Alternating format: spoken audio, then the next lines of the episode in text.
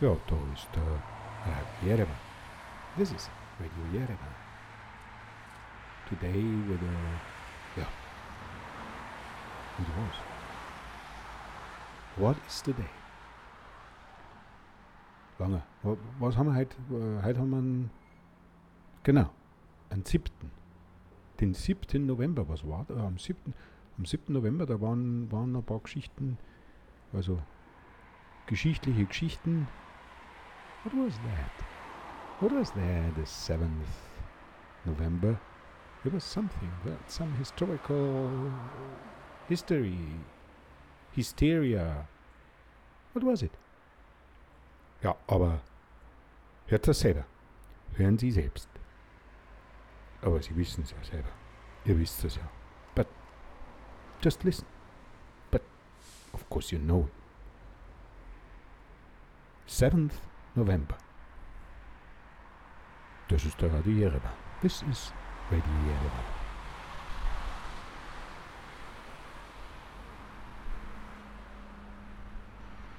In the hierarchy of human beings whose footprints on history can never be erased, for good or ill, he was perhaps unique. He was small and unkempt, brilliant and pitiless and unforgettable. He was adored and execrated in life and almost deified in death. He is remembered today wherever men's affairs have a meaning, with veneration or hatred, but never without respect. On the shores of the Volga, in a Tartar country, in the very landlocked center of the enormous empire of Russia, was the town of Simbirsk, one provincial town out of thousands. There, in 1870, in the respectable, solid bourgeois home of a provincial bureaucrat, was born Vladimir Ilyich, the third child and second son. His family was simple and secure. His father was a government inspector of schools, a man of character and cultivation, Ilya Nikolaevich Ulyanov. Around them were always the reminders that to oppose the regime meant suffering.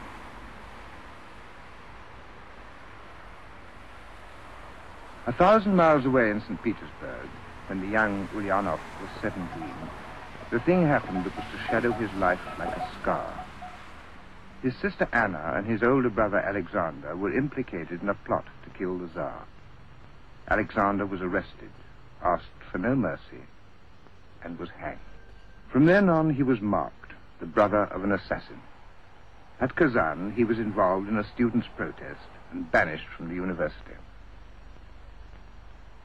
Already he had discovered Karl Marx, his personal revelation, the manual for his own place in history. Denied the right to study, he went to rusticate with his family near Samara. It wasn't hard for a rebel to find fuel for his fury in the country life around, in a Russia of a hundred million peasants who lived their racked and wretched lives forever on the edge of famine, scratching what they could from their outworked and ungenerous earth. They let Lenin into St. Petersburg at last, to the law school. Here was the other side of the Russian picture, the urban proletarian picture. Here, as he sailed through his four-year law course in one year, he reached his creed, that today's revolutions are born always in cities. On this proposition, he began to work. In his workers' lodging, he met the girl Nadezhda Konstantinovna Krupskaya, the militant feminist Marxist, who, by and by, became his wife. Russia was changing, slowly groping to the new 19th century industrialization.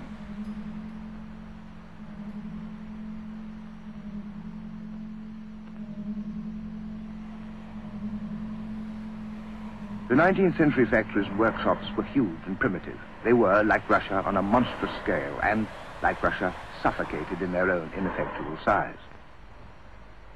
In them grew a seething and inarticulate resentment, expressed in all manner of groups of protest, the incoherent raw material of revolt, with neither motive power nor guide. In the huge oil fields of Baku, rebellion was lost, as everywhere else, in an almost unconquerable pit of apathy.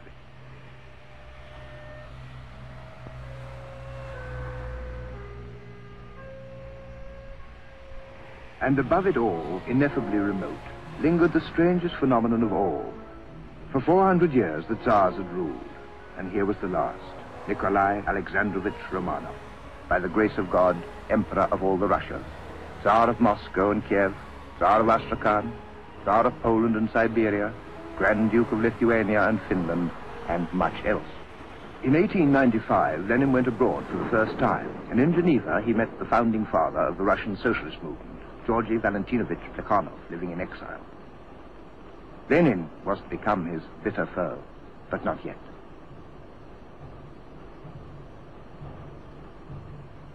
So he returned to Russia and founded with Julius Martov the forbidden League of Struggle for the Liberation of the Working Class. And he was arrested. For 14 months he stayed in jail. There was, of course, no question of a trial. Yes, he had abundant books, and he had no especial trouble smuggling out of prison the revolutionary tracts he was there for writing. He grew expert at the techniques of invisible writing, and ciphers.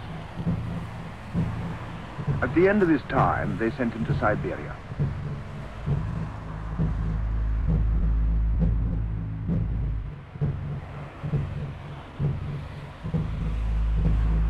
Took him two months to reach his place of exile, Shushenskoye, far to the east. There he waited and hunted and shot and read and wrote interminably. Two years later, Nadezhda Krupskaya, too, was exiled to Siberia. The authorities obligingly let her join Lenin, and there she and Lenin were married. By now, the Social Democrats were on the run. Lenin found his way to Munich, where, with Martov Potresov in 1900, he founded the rebel paper Iskra, the Spark. It was smuggled into Russia by many people, among them the young Georgian activist Joseph Djugashvili, later to be known as Stalin. The paper Iskra became the underground gospel of Russian socialism. The workers' cells began to form in secret everywhere.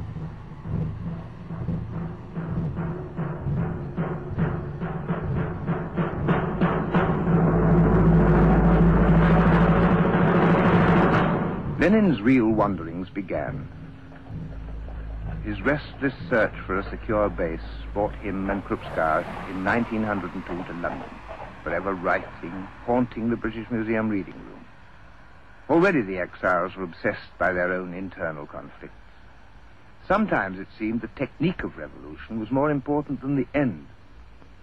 But the flood of advice and instruction filtered back to the Russian underground. In Russia, the mounting miseries suddenly found a momentary expression in a wave of strikes and risings. And Lenin was still far away. It was the Tsar's bad luck, or folly, that brought at this moment the Russian war against Japan, a futile war, destined for disaster. In Russia, wars have always carried revolution in their wake. But the 1905 revolt began in a peaceful protest of almost excessive loyalty. A quiet priest called Father Gapon led 200,000 men, women, and children to the Winter Palace, singing God Save the Tsar, and praying simply for an eight-hour day.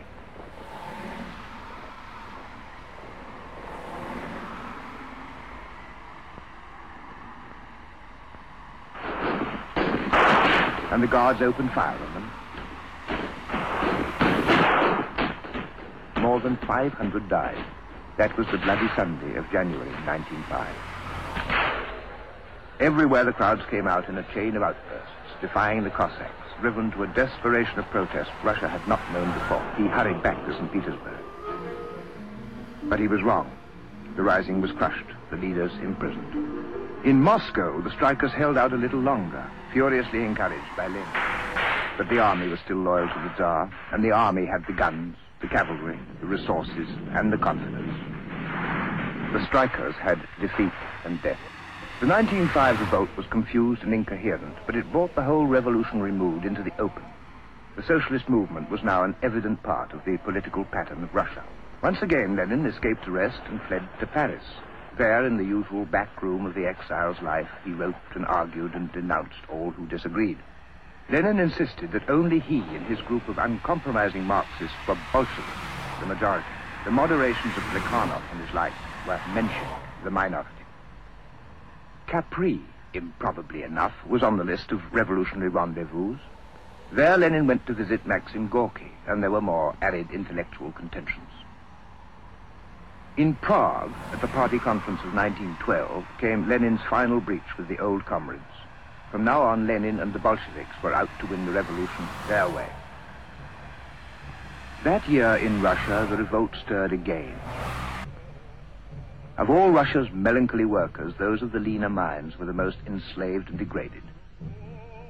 They went on strike, and the soldiers from St. Petersburg shot down an unarmed meeting, and 270 were killed on the spot. At that there rose in Europe a howl of horror and protest so loud, and in Russia a national strike so great, that a certain awe fell on the government, and a few tentative measures of conciliation came about. Lenin was closing in. He moved his base to Krakow in Galicia. But all this time, another party was at work, the Okhrana, the Tsarist secret service. By now, they were well onto the revolutionary movement. They had widely infiltrated it. They actually took part in smuggling the papers, running the guns, meanwhile encouraging the schisms and retarding the movement. But, and it was somehow very Russian, even the Secret Service men were divided. Some of them became real revolution. A wave of patriotism drove the conception of revolution into abeyance. Lenin was consumed with impatience. What had happened to European socialism? Where was the workers' solidarity that should quench this war?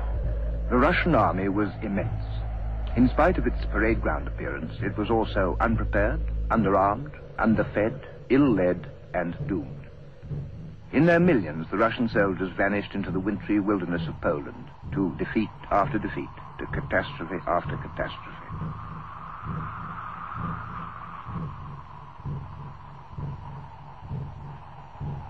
Uh, At least four million never came back. At home, the privations grew almost beyond the point of toleration. uh,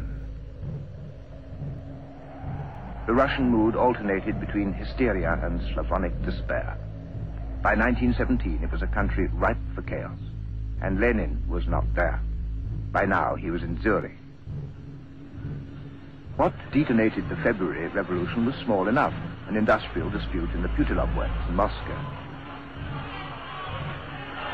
The immense difference between this and all that had gone before was that now the soldiers were moving to the side of the citizens. Most of the garrison of Petrograd, as the capital was now called, moved over to the workers, the leaderless demonstrators who were now storming and parading streets. This wasn't politics. The politics were to come. And now the Tsar had gone. He'd been challenged and had abdicated. After four centuries, Russia had no Tsar. And it still had no Lenin. In the austere bourgeois peace of Switzerland, Lenin was frantic to return. The revolution for which he'd lived his life had begun, and he wasn't there. It would go by default. It would get into the wrong hands. Yet how could he, Lenin, cross the battlefields of a Europe at war? Petrograd, without a Tsar and without a Lenin, was now an arena for politicians contending for power. The seething impatience of Lenin and the exiles of Zurich produced a melodrama worthy of the times. The famous sealed train that no one might leave nor enter on its journey.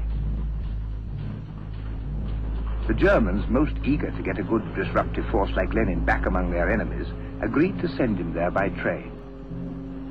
Some 30 men and women traveled on that famous train, the hardcore of the exiled revolutionaries. Lenin, Zinoviev, Radek, Clara Zetkin, Sokolnikov, all pipelined through a Europe at war, back to a Russia they had none of them seen for years. And so, after 12 years, Lenin returned to the Finland station. The new battle was joined. The provisional government wanted order at home and victory in the war. Lenin and the Bolsheviks wanted the revolution under the control of the revolutionists and professional party workers, and they wanted an end to the war. Any end. This Lenin expounded in the April thesis to the Petrograd Council of Soviets.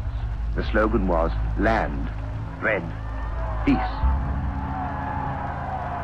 In 1917, then, the two ablest Marxists in the world were brought together again in guarded friendship with the return from America of Trotsky. His task was to be to end the war. In the minds of the soldiers, it was already ended. Everywhere along the German front, the opposing armies were fraternizing, grateful for any respite from this cruel campaign.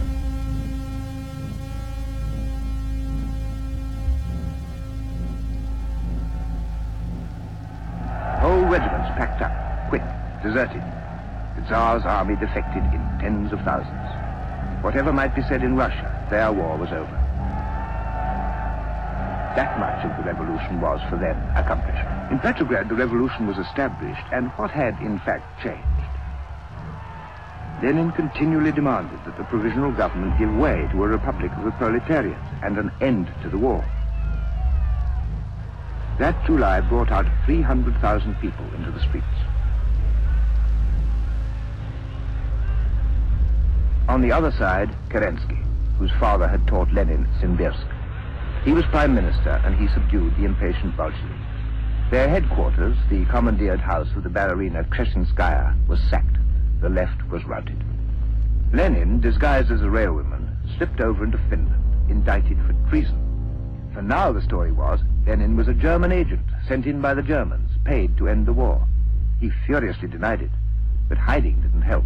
Now, in 1917, with Lenin still away, the campaign was on for the elections for the Constituent Assembly. The Bolsheviks remained in a high condition of exhilaration. As they had once cried, the Tsar must go, they now cried, Kerensky must go. Power to the Soviets. Yet, when the 42 million votes came to be cast later, the Bolsheviks were to get less than 10 million. The other social revolutionaries got 21 million. 58%.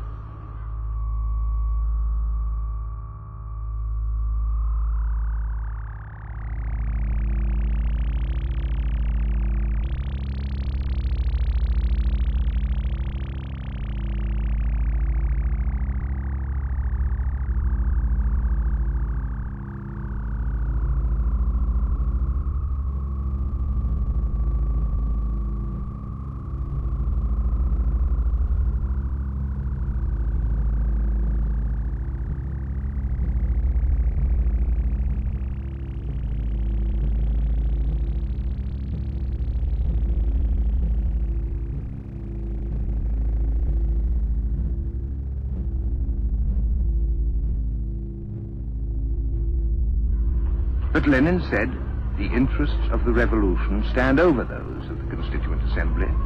The Assembly never met again. Now both sides of this bitter division of the band of brothers were arming openly, and as openly making ready for the struggle for power. Lenin was still away, but his momentum had persuaded the Marxists of the town and the peasants from the disintegrating army to opt no longer for Kerensky and the Allies, but for Lenin and the end of war.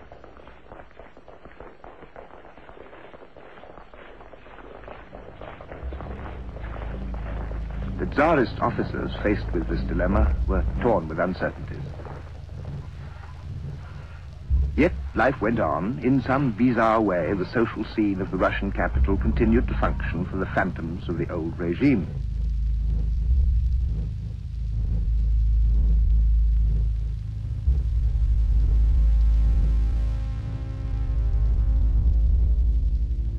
Trotsky, to pick somebody uh, who you remember, uh, once he was charged in the 1930s uh, with agreeing with the fascists in his condemnation of the Soviet Union. And he pointed out that his critique was to be true. He didn't, wasn't going to abandon it if somebody else had to say, happened to say it for different reasons. So the question is about the Soviet Union, and particularly about Lenin. So what was Leninism? Well, my, uh, here we have to look at the facts. Now, you know, you look at the facts, I think here's what you find. Uh, Lenin was a right wing deviation of the socialist movement, and he was so regarded. He was regarded as that by the Marxists, by the mainstream Marxists. We've forgotten who the mainstream Marxists were because they lost, and you only remember the guys who won. But if you go back to, the, to that period, uh, the mainstream Marxists were people like, for example, Anton Pannekoek, who was head of education for the, uh, uh, for the Marxist movement and a serious, he's the one, one of the people who Lenin later denounced as an infantile leftist. Uh, but he was one of the leading intellectuals of the actual Marxist movement. Uh, Rosa Luxemburg was another mainstream Marxist, and there were others. And they were very critical. In fact, Trotsky was one up until 1917. Uh, they were all very critical of Leninism because of this, what they regarded as this opportunistic vanguardism. Uh, the idea that the radical intelligentsia were going to exploit popular movements to seize state power and then to use that state power to whip the population into the society that they chose.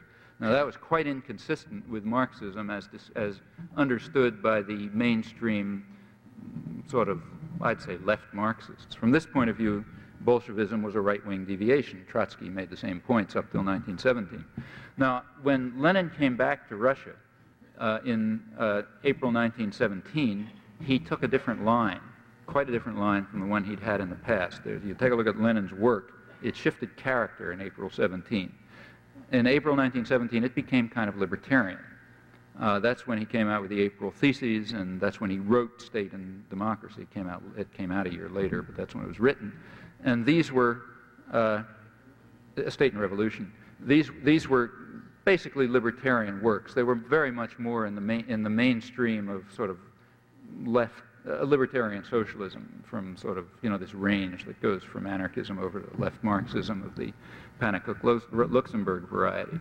Uh, and he talked about Soviets and the need for you know a workers' organization and so on. And in fact, came really closer to what the essence of socialism was always understood to be. After all, the core of socialism was understood to be workers' control over production. That was the core. That's where you begin with. Then you go on to other things. But the beginning is control by the workers over production. That's where it begins. Uh, then Lenin took power in October 1917 in what's called a revolution, but in my view ought to be called a coup. Uh, and the, uh, uh then the, and things followed that coup, or revolution if you want to call it that. Uh, one of the things that followed it was the immediate moves to destroy the Soviets and the factory councils. Those were some of the first moves of Lenin and Trotsky after they took, Trotsky joined at that point, uh, after they took state power. In fact, if you look at what Lenin wrote after that period, or did, you'll find it's a reversion to the earlier position. This sort of left deviation uh, is that, a deviation. You could ask why. In my view, it was just opportunistic. Uh, he knew that in order to gain power, he was going to have to go along with the popular currents that were developing, which were in fact spontaneous and libertarian and uh, socialist, as most popular movements are, have been, in fact, since the 17th century. And being an astute politician, which he was, he sort of went along with that and talked the line that the people wanted to hear. It's just like when an American politician goes somewhere and his pollsters tell him, say so and so, and he says it, doesn't mean he believes it. Uh, and I think Lenin was doing the same thing without polls. Uh, in any event, whatever your interpretation is, when he took power, he reverted to the former vanguardism uh, and moved at once to eliminate the organs of workers' control. Now, that meant he was moving to destroy socialism, if socialism has as its core workers' control over production. Uh, the Soviets and the factory councils were instruments of workers' control. And same, uh, uh, you could say they're defective instruments, they had to be worked out better and so on, yeah, no doubt. But they were the instruments that had been developed in the course of popular struggle for to implement basically workers' control, and those were the first things to go. By early 1918, this is now, it's still really before the Civil War set in, uh, Lenin's view was pretty clearly expressed. It was the view that uh, uh, both he and Trotsky took the position that uh, what you need is what, what Trotsky called a labor army, which is submissive to the uh, control of a single leader. He said modern you know, progress and development and socialism requires that the mass of the population subordinate themselves to a single leader uh, in a disciplined workforce. Well, that has absolutely nothing to do with socialism. In fact, it's the exact opposite of it, uh, and uh, was criticized uh, for that by the, in a sense, in a spirit of some solidarity, because the you know the revolutionary forces were still operative. It was criti- he was criticized for that by people like Rosa Luxemburg and by uh, and Gorter and the other mainstream sort of left Marxists. And, that, and I think they were right. Uh, it seems to me that, uh, and, and, then it just goes on from there. I mean, Lenin reconstructed the czarist systems of oppression often more efficiently, Cheka, KGB, and uh, other techniques of control and oppression. I think from that point on, there was nothing remotely like socialism in the Soviet Union. I think it was, in fact, uh, in my view, was a precursor of later forms of totalitarianism. Now, you know, you could uh, th- that's what I think happened, and I think that's what you discover if you look at the facts. Uh, now, why is it called socialism? Well, I think there, see, I think that's complicated, and we should look at it. There's two. The, the Soviet Union calls it socialism, uh, and you know, after they took control of the they did take control pretty soon of most of the international socialist movement uh, because primarily of the prestige of having created uh, something sort of socialism. Incidentally, just a side remark, Lenin remained, despite it all, a sort of an orthodox Marxist in many respects.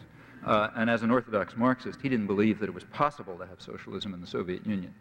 Uh, this was supposed to be up to his death, or you know, shortly before his death, when he was still writing, you know, speaking lucidly. He took kept the view that uh, the Soviet revolution was a holding action. They were just kind of hold things in place until the real revolution took place in Germany, because the revolution, according to Marxist doctrine, was going to take place in the most advanced uh, sector of uh, modern cap of modern industrial capitalism, you know, for all the reasons that you read about in Marx. That's where the revolution had to take place. Obviously, that wasn't the Soviet Union, so there couldn't be socialism there. It was just some kind of holding action. And that presumably gave some sort of justification for uh, eliminating the socialist institutions. I don't think it's a real justification, but probably that was the internal justification. Uh, and again, in, in taking that view, he was in accord with the mainstream Marxist tradition. Uh, well, after that comes the view that all of this is socialism. And why should the communist parties take that view? I think the reason is because they wanted to uh, sort of uh, exploit the moral force of socialism, which was quite real. You know, it's kind of hard to remember that today. But at that time, it was very real. This was regarded as a, you know, as, pro- as a progressive moral force, and by associating their own destruction of socialism with the aura of socialism, they hoped to gain credit in the working classes and other uh, uh, uh, progressive sectors. Uh, now, the West also identified that with socialism, and they did it for the opposite reason. They wanted to associate socialism with the brutality of the Russian state that undermined socialism. So, what you had is that the two major world propaganda agencies uh, for their own quite different reasons, were claiming that this is socialism, that this destruction of socialism is socialism. And it's very hard to break out of the control of the world's two major propaganda agencies when they agree. They agreed for different reasons, uh, but uh, they basically agreed, and that then became doctrine and dogma. Well, I think people should ask whether that's true. Take a look back and uh, see whether the moves that Lenin took and that Trotsky supported him in taking and that they both advocated had anything to do with socialism as it was understood by, say, in the Marxist tradition or in the left libertarian tradition. And I think the answer that you'll discover when you look at that is that they didn't. In fact, this was a destruction of socialist institutions. Well, you know, this may be true or it may be false, but if it's true, and I think the evidence pretty strongly supports it, then I don't see any reason why we shouldn't ex- express that fact. And I certainly don't think that we should be deterred in expressing this fact if other people who's, you know, fascists, or whatever, happen to condemn the Soviet Union, just for the same reasons that Trotsky mentioned in the 1930s.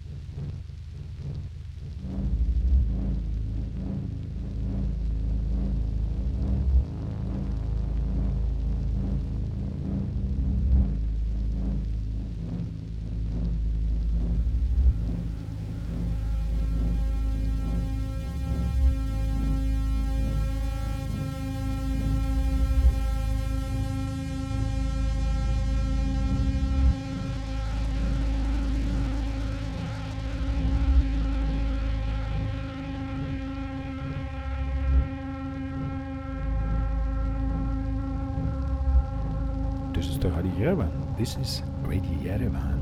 Today with what kind of date we have? Who was that Mr. Ulyanov? Heute mit was für ein Datum haben wir heute? Und wer war der Herr Ulyanov?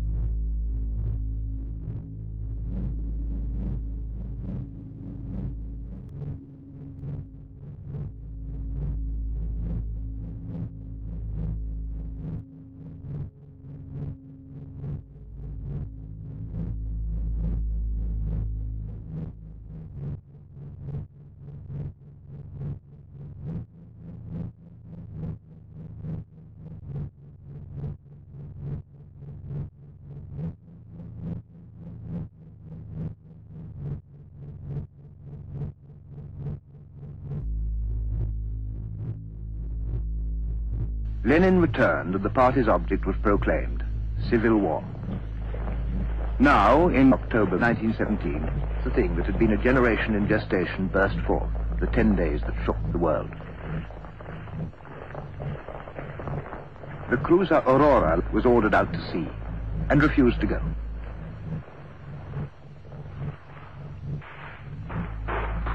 Street by street and building by building, the Bolsheviks took over. Only the Winter Palace was holding out. The Aurora opened fire and it surrendered. And out of all this sound and fury, victory came with practically no one getting hurt.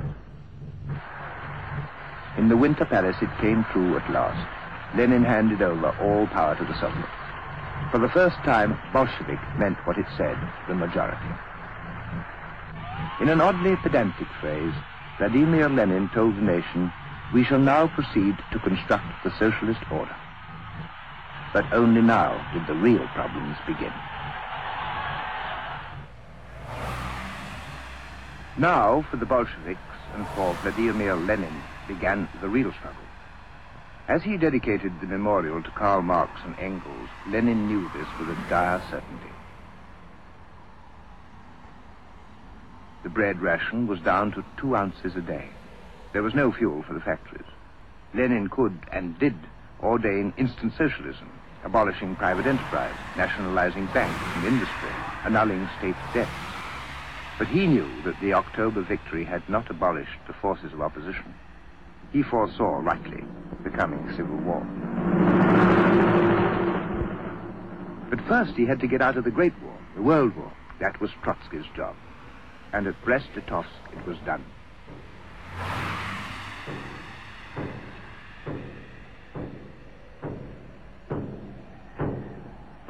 Russia had lost almost a third of her population, a quarter of her land, half her industry. The capital of Soviet Russia was moved to Moscow, miles inland, less vulnerable, less identified with the vanished court. Behind the Kremlin walls, Vladimir Ilyich Lenin set up a seat of state authority. His personal apartments were ordinary to the point of starkness. He was, after all, used to austerity, quite careless of all possessions. Not every Russian may have shared this euphoria. Many who had shared in no revolution. On the contrary, the officials and merchants who had opposed it, they too were set to work in the job of reconstruction. And they had no choice.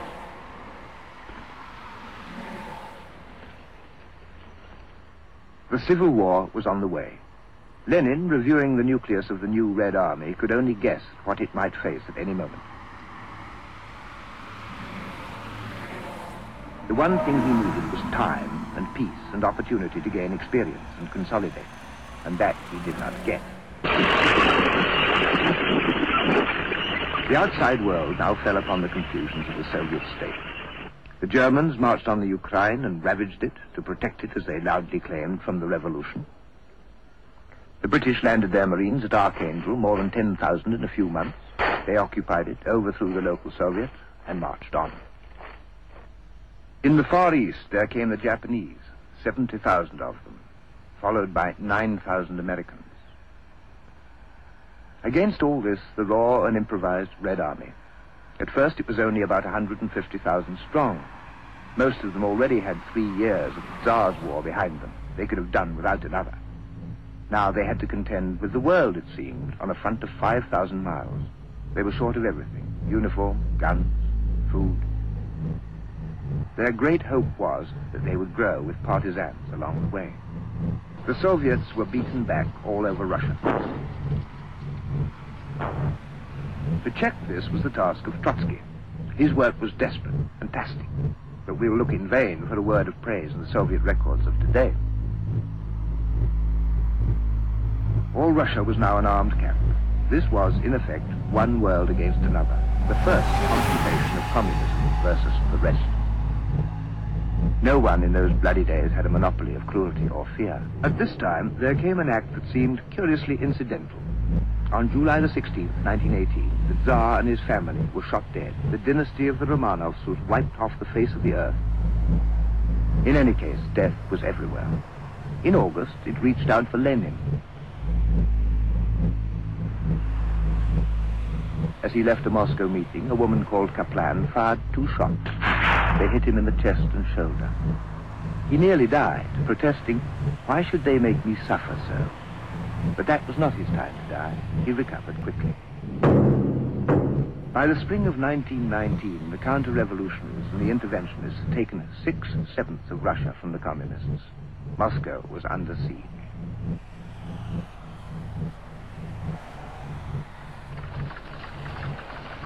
So much hope was resting on the coming European revolution and a leader of the Hungarian communist movement was welcomed as its envoy. When the workers everywhere had thrown off their chains, Russia would surge forward at their head. But was it when or if? All over Russia, then, the huge morale-building campaign grew. Here was the heyday of desperate oratory, the frantic argument that things could not be as fateful as they seemed. All the major figures of the party said so, endlessly, in a mounting desperation. Sverdlov, Kalinin, Molotov, Ordzhonikidze, Stalin, all in their different ways insisted on the same thing. After all these awful years, must we lose now? Slowly it began to work. The recruits poured in, the partisan forces built up. They multiplied in their thousands, and they died in their thousands too. And slowly their growth came to exceed their extinction. Lenin spared nothing and nobody. He urged and demanded and insisted. He was without pity for anyone, including himself.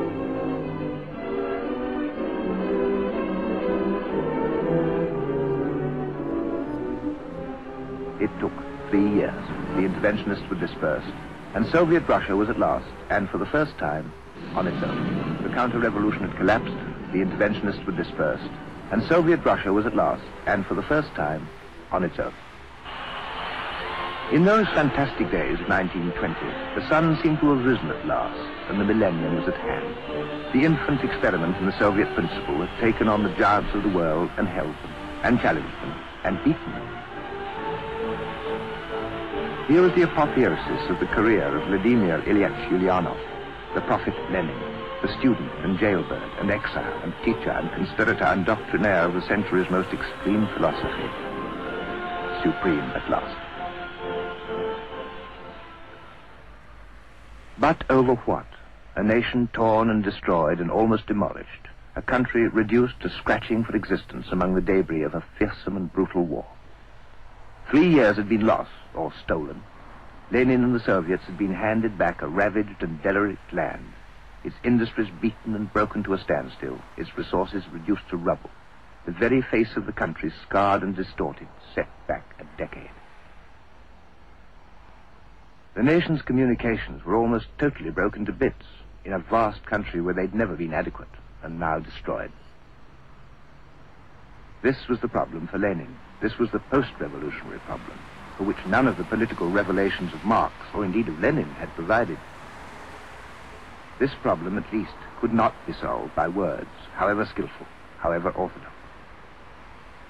Russia was now a land of refugees, three million people without a roof, freed from capitalism, and at the same time from everything else, depending now on a socialist state very nearly as desperate as they themselves.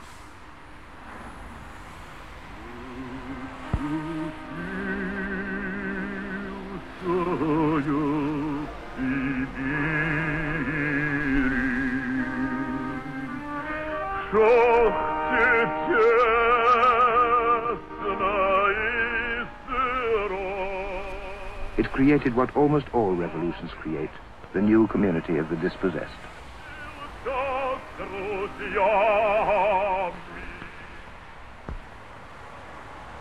The Soviet state was born to the sound of funeral orations. One by one, the old comrades of the revolution were seen into the ground. The coffins were painted red. There were no priests and no prayers. Innumerable men and women were committed to the Russian earth. Lenin buried them all. Thousands upon thousands had died at the hands of those who opposed the revolution and of those who made it. There's no birth, they say, without pain.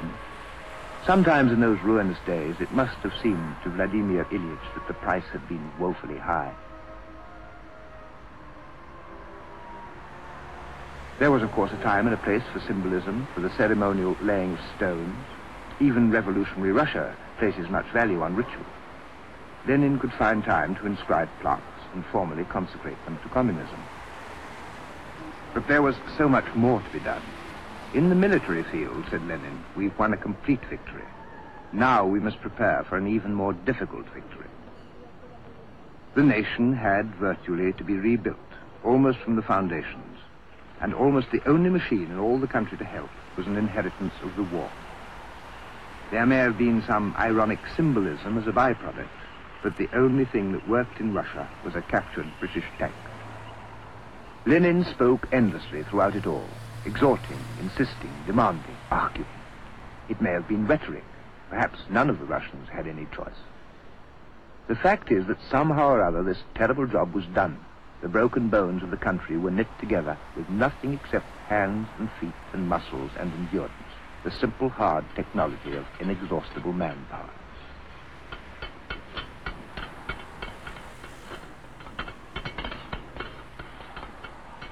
Life crept back to a semblance of normal, the elementary processes of peasant economy. The Smolensky market was in business again. It wasn't much, but it was something. It was now the end of isolation. The first Soviet state was gradually becoming the focus of one world attitude at least.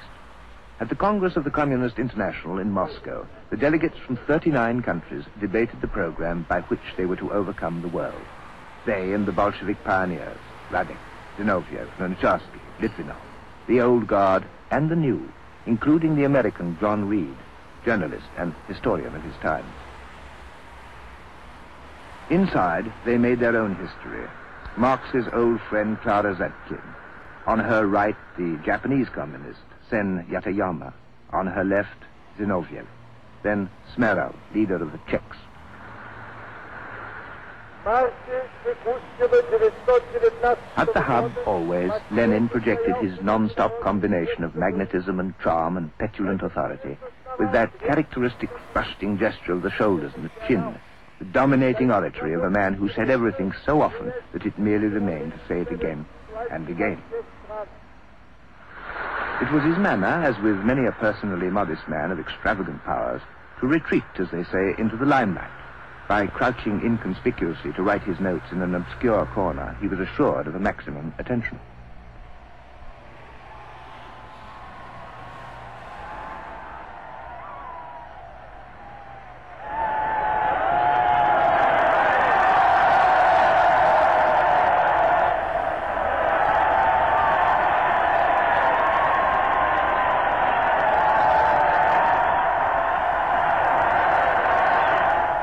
Here was the apogee of Vladimir Ilyich, the summit of his tempestuous and uncompromising career.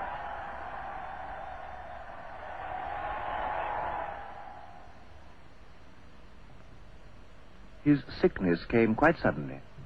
In 1922, his first stroke laid him low. He went to recover in a small estate in the village of Gorky. It was a hemorrhage of the brain, but it was not necessarily of great danger. He seemed to rally, and very soon he was talking as vigorously as ever, or nearly.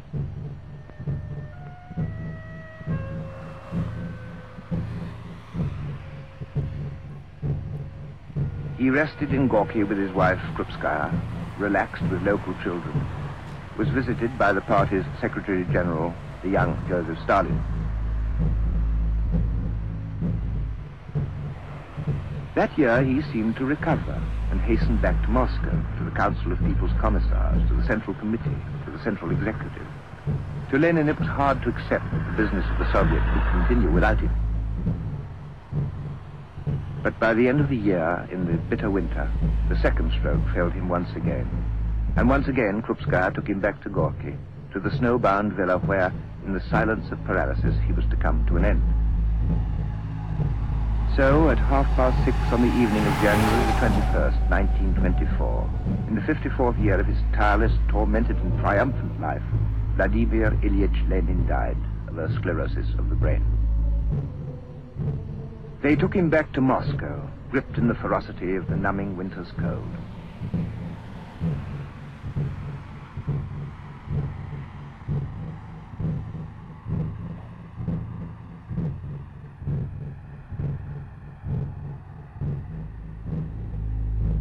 No king, no emperor, no czar, perhaps no other human being was ever so saluted at his death. He'd been many things in his time, all to one compelling and obsessive end. Through him, many had lived who would otherwise have died. Many had died who would otherwise have lived.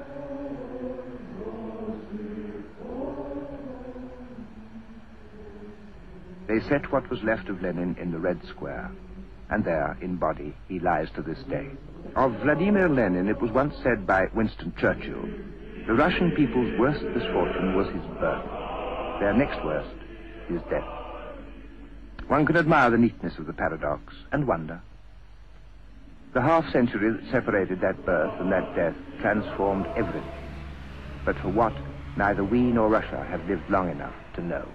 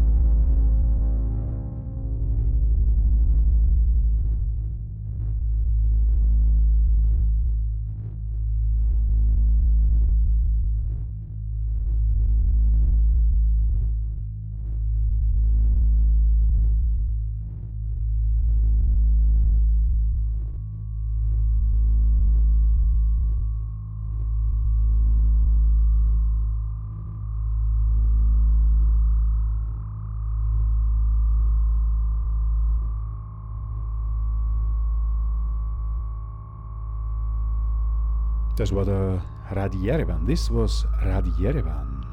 Radi Yerevan heute mit, wer war der Herr Ulyanov? Mit Beiträgen unter anderem von Van Chomsky, Pesti Barlon, Musik von Rupert Huber, Soundscape aus der Slowakei, Deutschland und Russland. Ja, this was Radi Yerevan today with who is, who was this Mr. Ulyanov with uh, the help of Noam Chomsky, the music of Rupert Huber, sounds from Slovakia, Germany and Russia. This was Radio Yerevan. This was Radio Yerevan. Stay tuned. Lassen Sie den Radio einschalten. Bleiben Sie dran.